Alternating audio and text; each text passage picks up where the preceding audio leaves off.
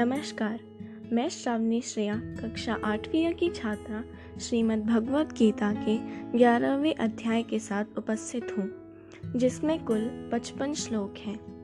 गीता का ये अध्याय विश्व रूप दर्शन योग पर आधारित है।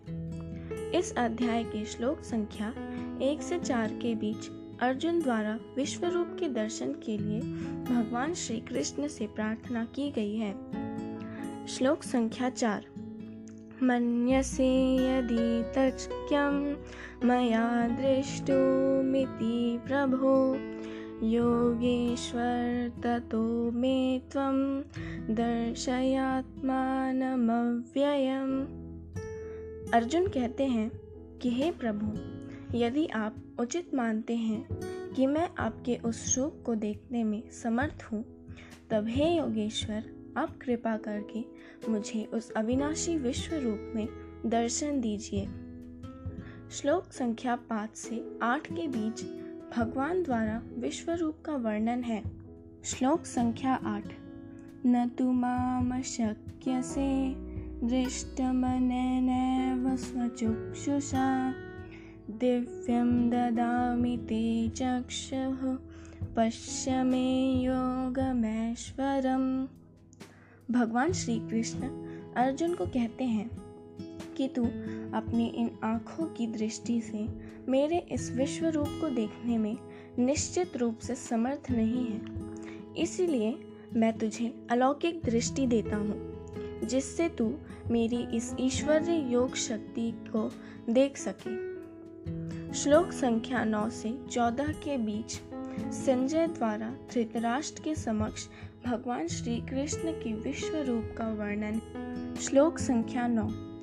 एवं मुक्तवा ततो राजन महायोगेश्वरो हरि दर्शयामास पार्थाय परम रूपमेश्वरम। संजय कहते हैं कि हे राजन, इस प्रकार कहकर परम शक्तिशाली योगी भगवान श्री कृष्ण ने अर्जुन को अपना परम ऐश्वर्य युक्त अलौकिक विश्व रूप का दर्शन करवाया। श्लोक संख्या 15 से 31 के बीच अर्जुन ने विश्व रूप की स्तुति की है। तत्पश्चात भगवान द्वारा अपने प्रभाव का वर्णन श्लोक संख्या 32 से 34 के बीच की गई है। भगवान कहते हैं कि मैं ही इस संपूर्ण संसार का नष्ट करने वाला महाकाल हूँ। इसीलिए, हे सव्यसाची, तू यश को प्राप्त करने के लिए, युद्ध करने के लिए खड़े हो। श्लोक संख्या 45 से 44 के बीच भय युक्त अर्जुन द्वारा भगवान की स्तुति की गई है।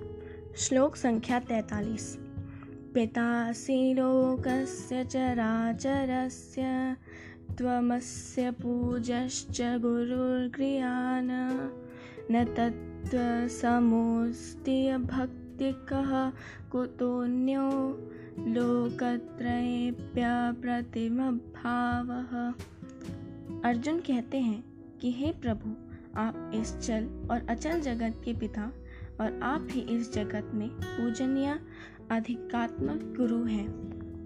हे अचिंत्य, शक्ति वाले प्रभु, तीनों लोकों में अनन्य तो आपके समान हो सकता है और न ही कोई आपसे बढ़कर हो सकता है। श्लोक संख्या 45 और 46 द्वारा अर्जुन ने भगवान द्वारा और उनके चतुर्भुज रूप के दर्शन की प्रार्थना की है। तब भगवान द्वारा श्लोक संख्या सैतालीस से 50 के बीच विश्व रूप के दर्शन की महिमा और चतुर्भुज रूप का दर्शन कराया गया है। अंत में श्लोक संख्या इक्यावन से पचपन के बीच चतुर्भुज रूप के दर्शन की दुर्लभता और अनन्य भक्ति द्वारा उसकी सुलभता की व्याख्या है। श्लोक संख्या बावन। सुदुर्दर्शमिदं रूपं दृष्टवानसि देवा अप्यस्य रूपस्य नित्यं दर्शनक्षिणा। भगवान कहते हैं कि हे अर्जुन, जो तुमने मेरा चतुर्भुज रूप देखा है, उसे देख पाना अत्यंत दुर्लभ है। देवता भी इस शाश्वत रूप के दर्शन की आकांक्षा करते रहते हैं। वे कहते हैं कि केवल अनन्य भक्ति के द्वारा ही मेरा साक्षात दर्शन किया जा सकता है। अतः जो मनुष्य केवल मेरी शरण होकर मेरे लिए ही संपूर्ण कर्तव्यों का कारण करता है, वह मुझे निश्चित रूप से प्राप्त कर लेता है। धन्यवाद।